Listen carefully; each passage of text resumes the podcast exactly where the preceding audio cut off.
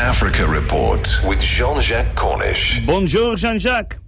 Bonjour, Kieno. So, the US father of the condemned Sudanese woman needs DNA tests on children. Take us through that one. Well, we heard yesterday that uh, she's going to be freed. We haven't had any more word of that, and certainly the father, Daniel Wani, he says he doesn't know about it.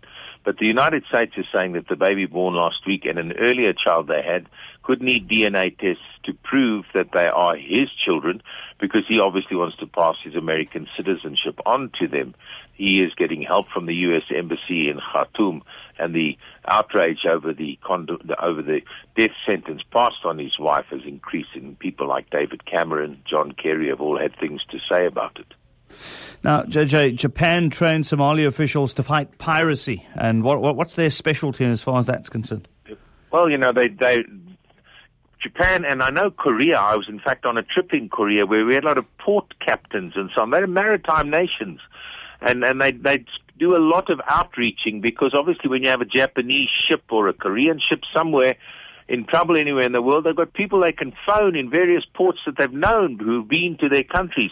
Now, in this case, uh, they the group is going to several cities in Japan, of port cities, and they'll hopefully uh, learn things piracy of Somalia has decreased. It increased for a bit of Guinea. Uh, even there, it's been fought.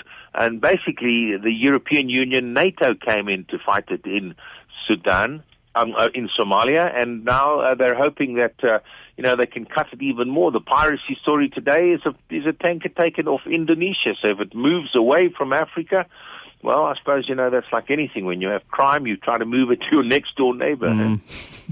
now, Benghazi, the Benghazi clash of militias leaves 18 dead. We haven't had a story from Libya for a while, mm. but it's terribly, terribly depressing. Yeah, this is Ansar al-Sharia fighting against General uh, Khalifa Haftar. He's the guy that uh, led the raid on the Libyan parliament and they're simply showing that you know they, they have the contra- uh, the ability to keep this up. The government in uh, Tripoli is absolutely at its wits' ends, calling this an attempted coup. Uh, so essentially, the instability in that country uh, continues to cripple it.